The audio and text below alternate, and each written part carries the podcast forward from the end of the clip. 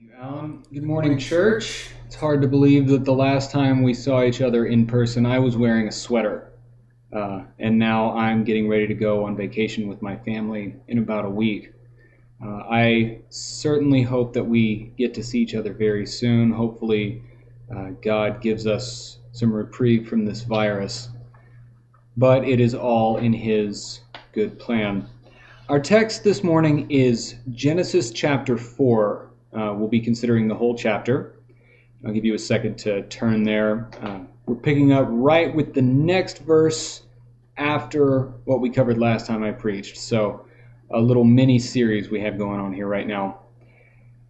As always, let us remember that we believe this is the inerrant word of the true and living God. It is the only infallible rule for our faith and its practice. Hear now the word of our God from Genesis chapter 4.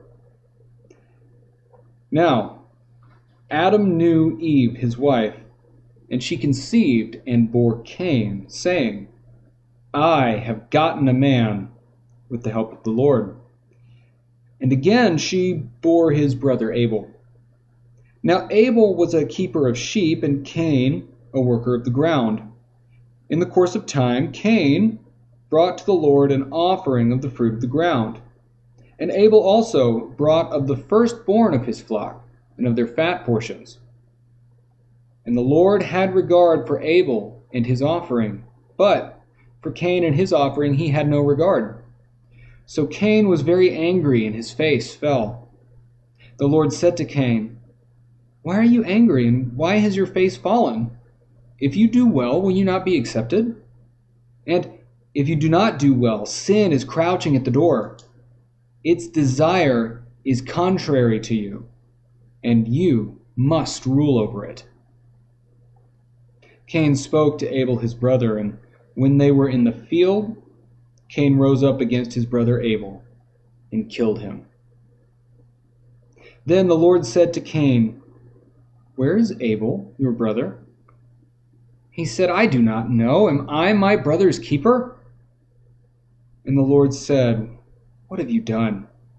The voice of your brother's blood is crying to me from the ground, and now you are cursed from the ground, which has opened its mouth to receive your brother's blood from your hand.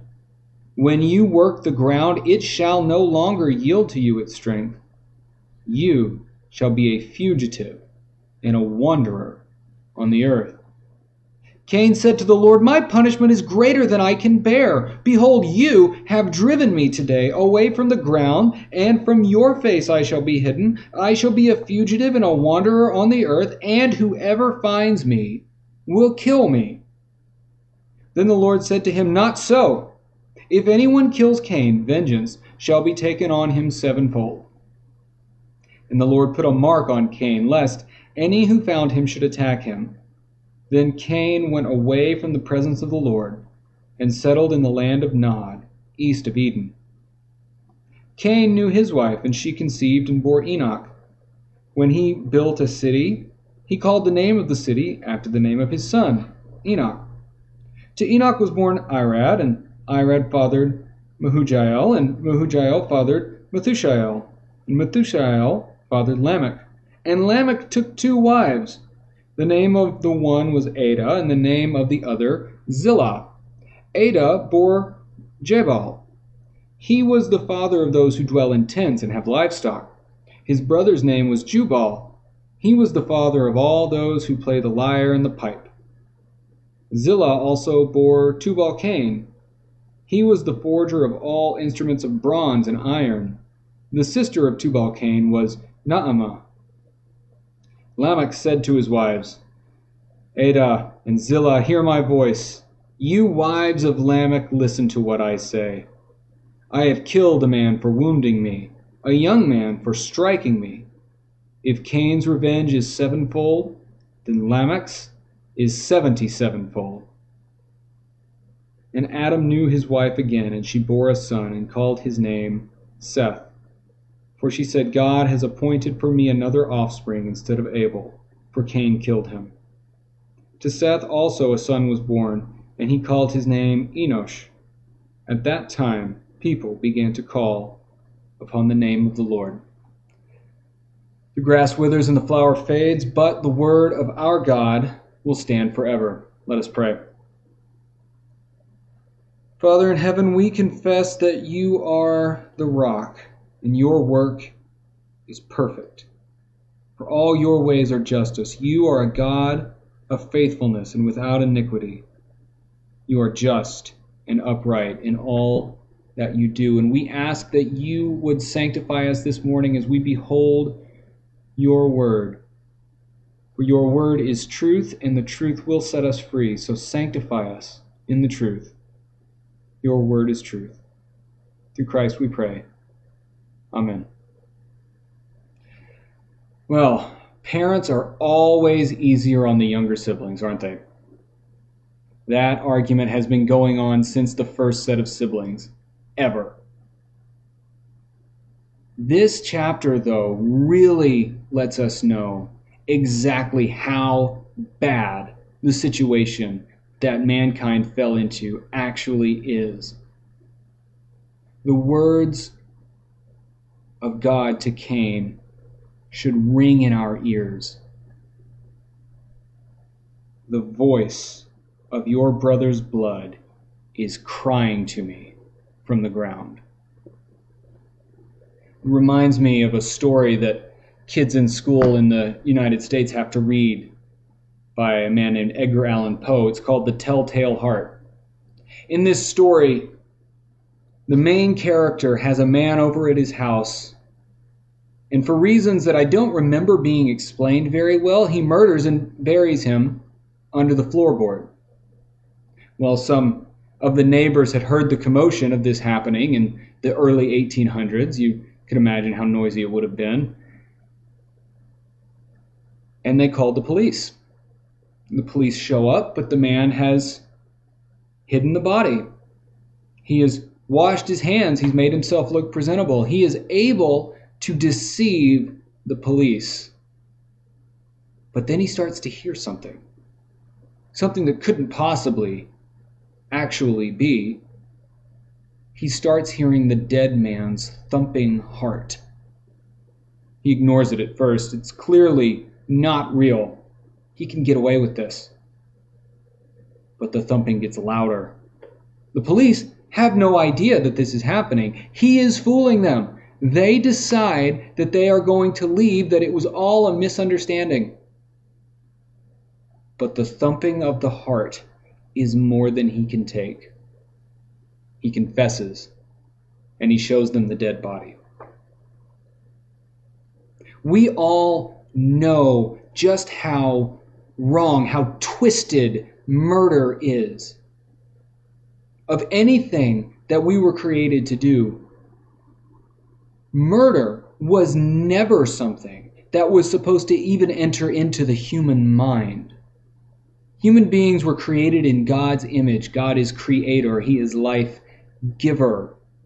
They were commissioned to be fruitful and multiply and fill the earth. But because man rejected God, in one generation, rather than filling the earth with life, he is filling the earth with death. So now let us look at this chapter and see what we can learn from it. First, let's look at the family of Adam.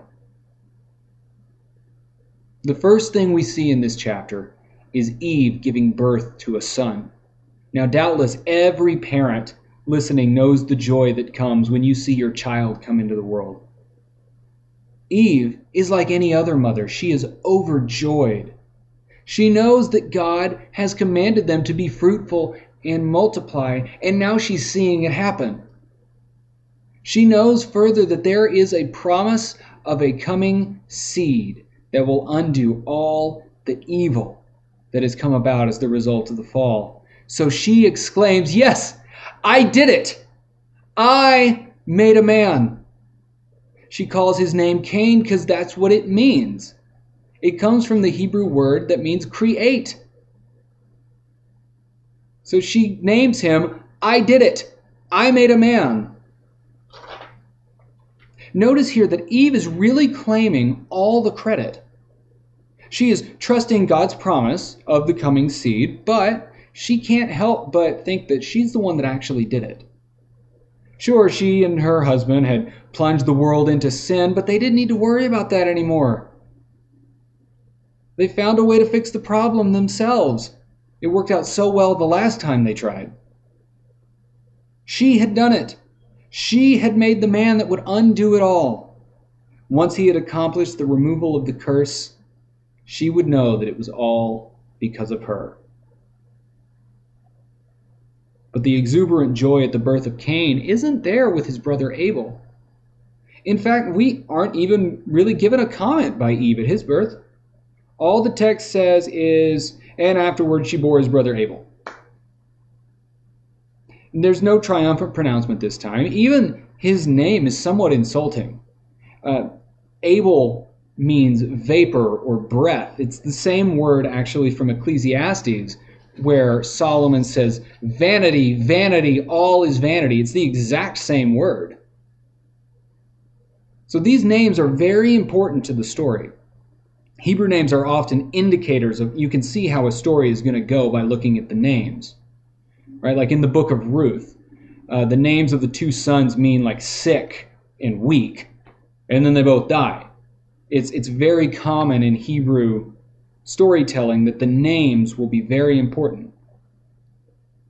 So let's look at the names. Cain means I did it. It indicates self righteousness, works righteousness. Cain is the one who needs no God to assist him in crafting his own destiny. He is the chosen one. He is destined for greatness, and everyone knows it.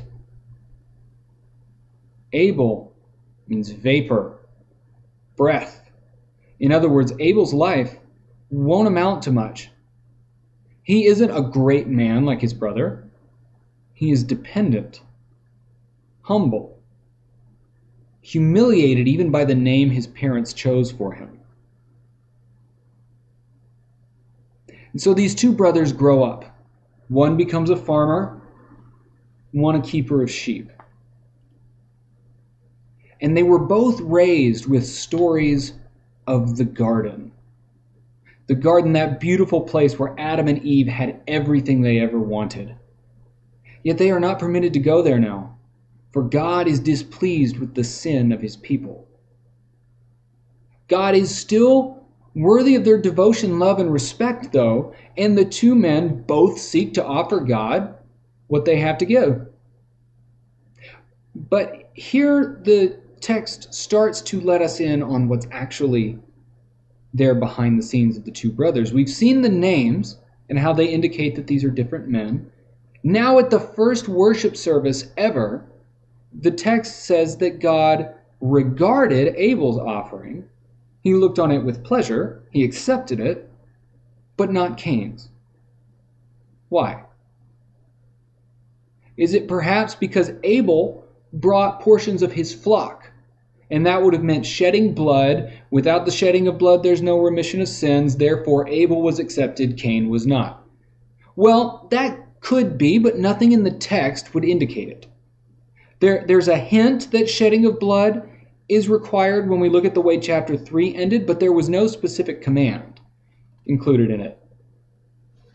And further, the text doesn't say that was the reason God was displeased. Rather, the issue is faith. Abel brought the firstborn and fat portions. Abel brought the best. He came trusting in God, knowing that he was in need of forgiveness.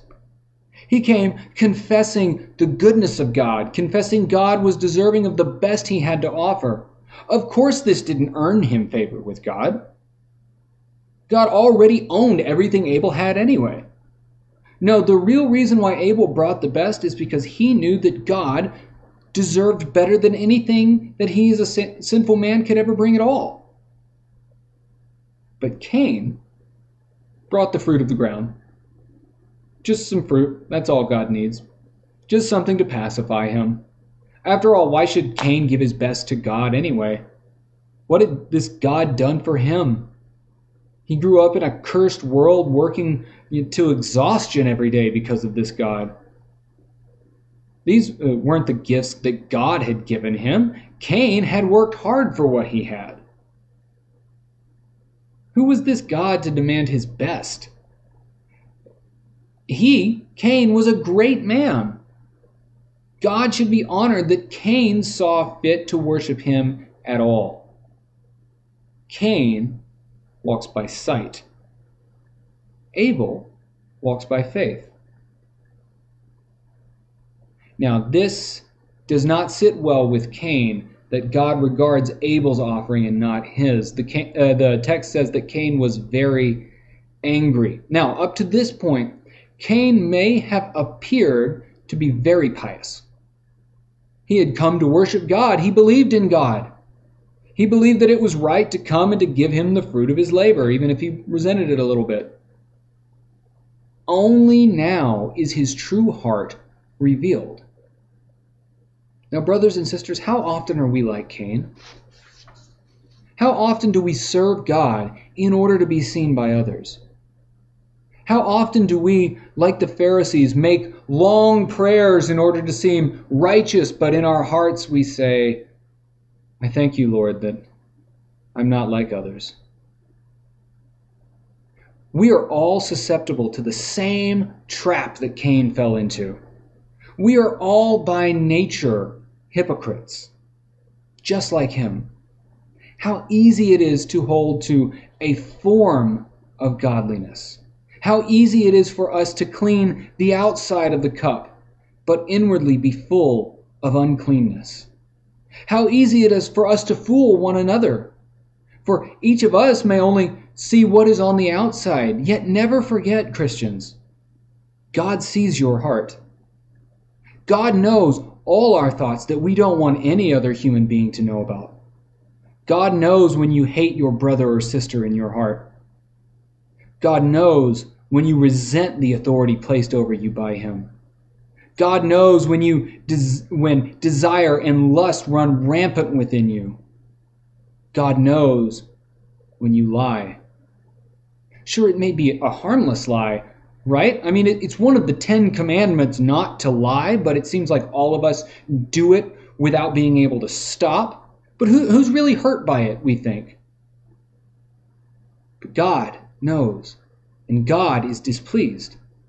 God knows when we covet what is not ours. God, who searches hearts, knows every last detail of the sin we have that no one else sees.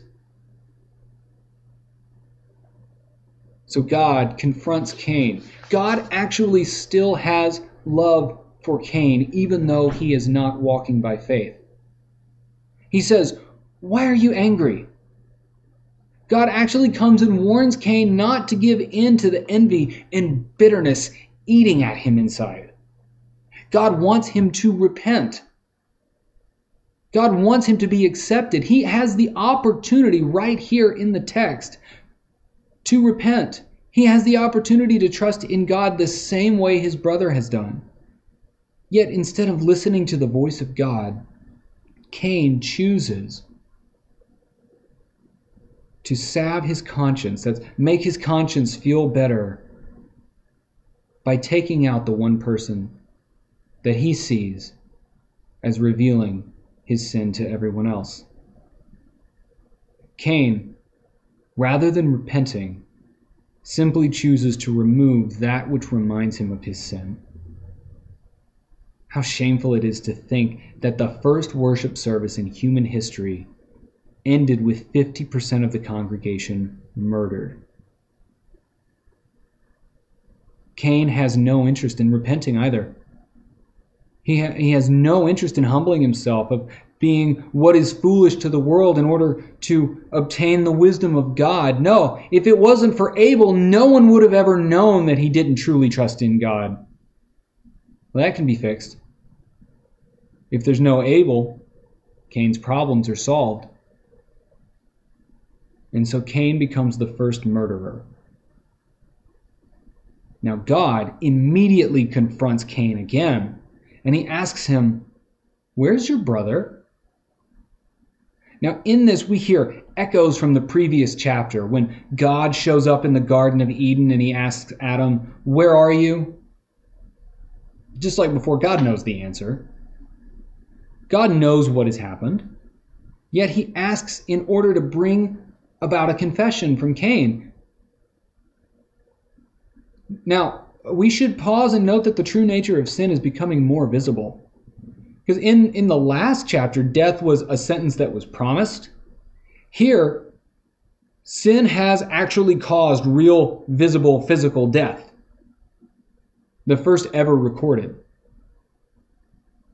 But it's interesting that in Genesis chapter 3, there was at least a confession of what had happened. Cain won't even admit to it. He says, I, I do not know. Am I my brother's keeper? I'm not his babysitter. Just like his parents, Cain tries to avoid responsibility. What business is it of his where his brother is? He might be tending his flock. He might be rotting in a shallow grave. What does it matter to him?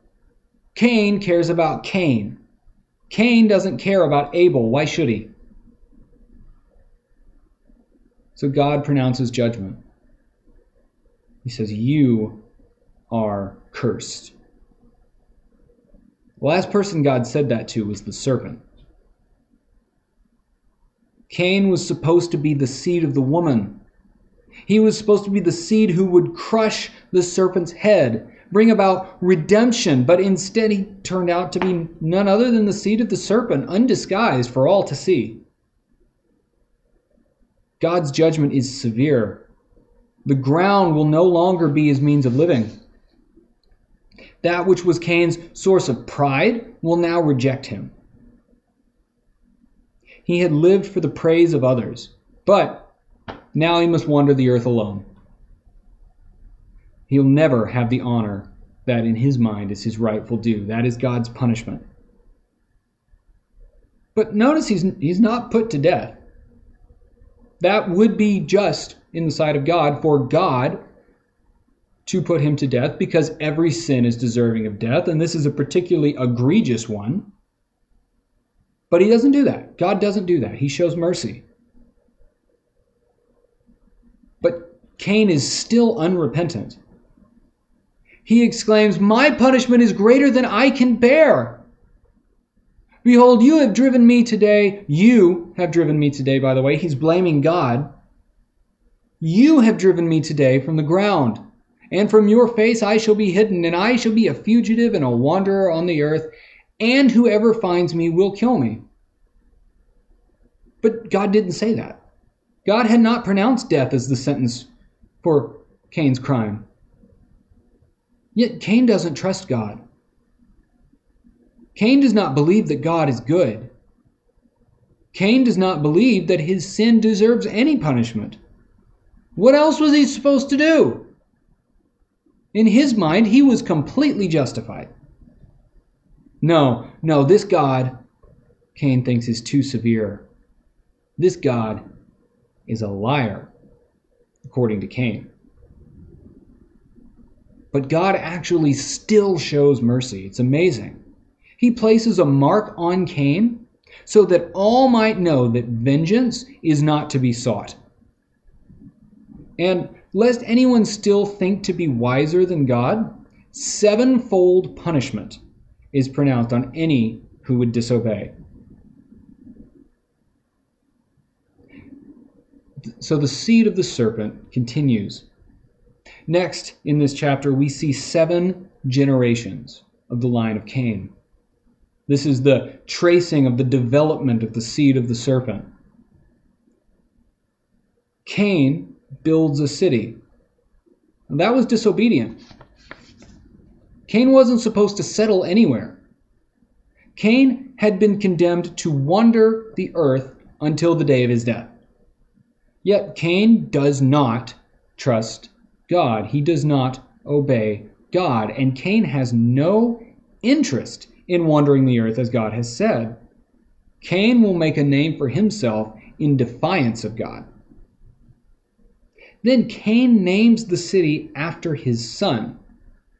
Now, this is very telling because in the Bible, the people who trust in God always name things after God, not themselves.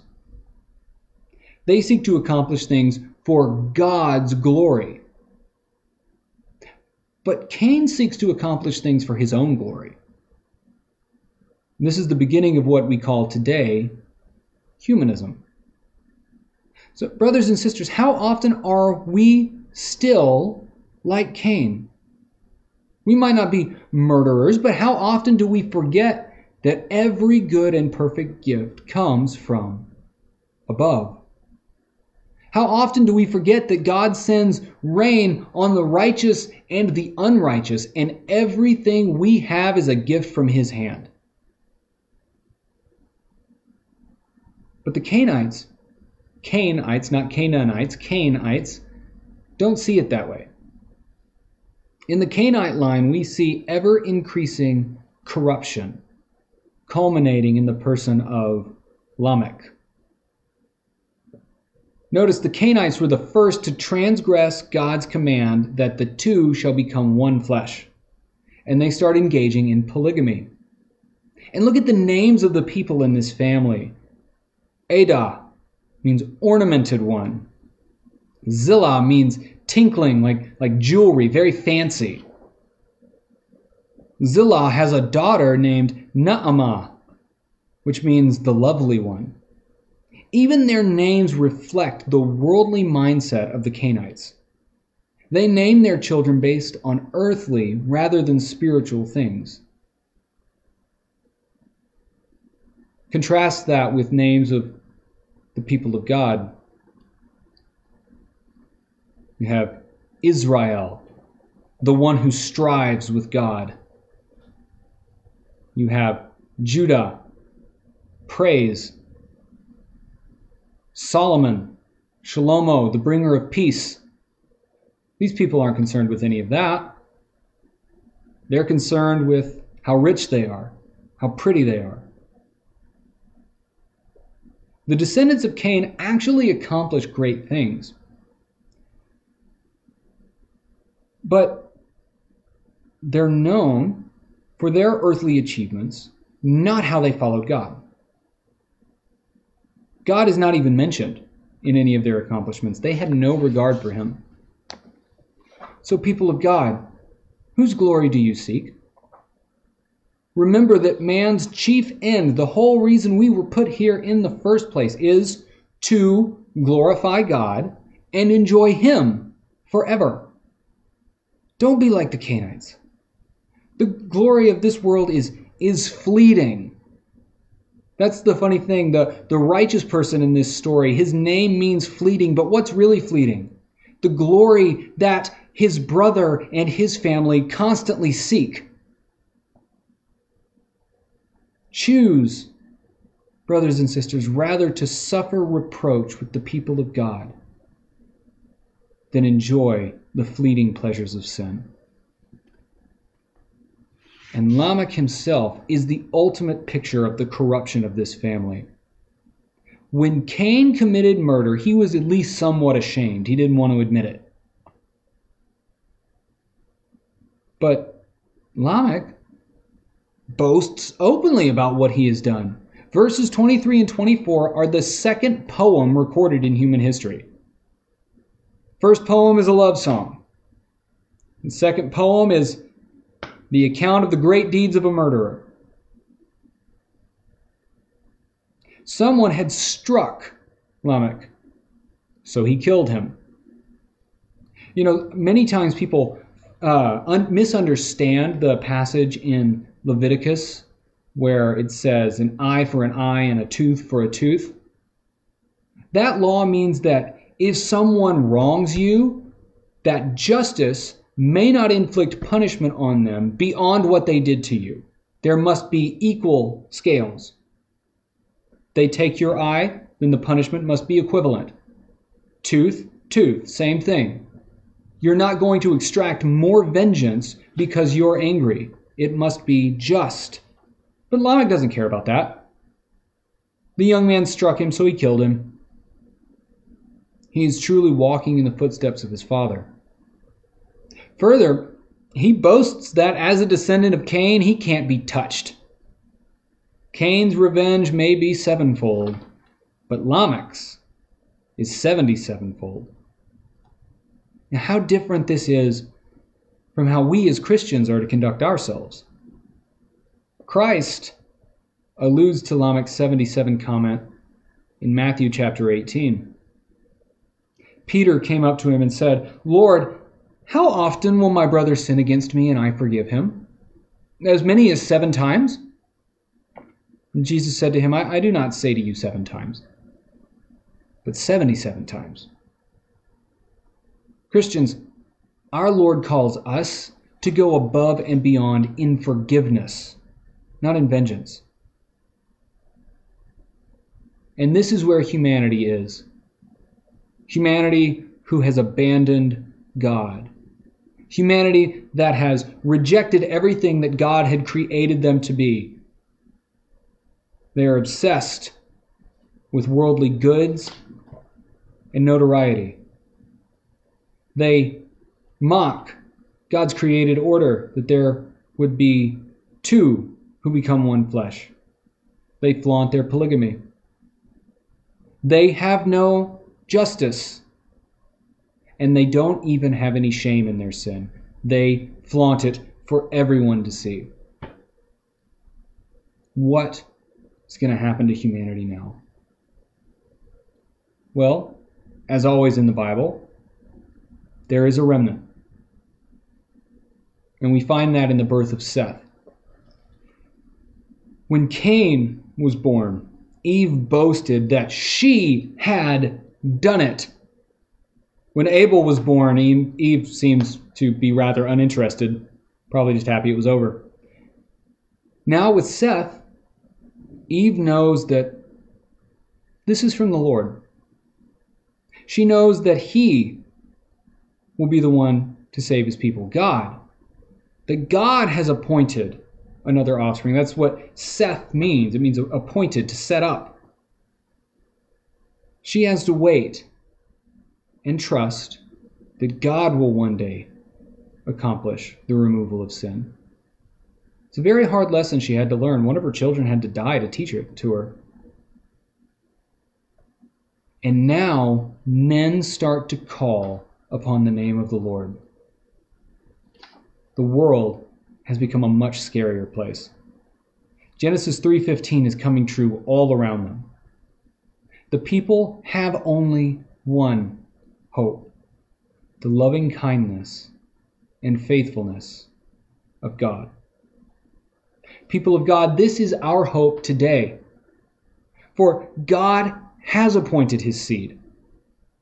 He has crushed the head of the serpent I want each and every one of you to guard against the sin crouching at the door, to not let it rule over you like Cain let it rule let it rule over him. But never forget that Christ is the hope of this text. Christ is everything that Cain was not. Christ is everything that humanity uh, cannot be. And his blood speaks a better word than the blood of Abel. Thanks be to God. Let us pray. Father in heaven, we know that the blood of bulls and goats and the ashes of a heifer could never succeed in taking away our sin. For those things were but a shadow, but the substance is Christ we know that we all in our hearts have all the evil that Cain did. And we ask that your Spirit would guard our hearts, that we would put on Christ, that we would grow in the new man, the new creation that each and every one of us who are in Christ are, and that we would trust in his blood on our behalf. Through Christ we pray. Amen.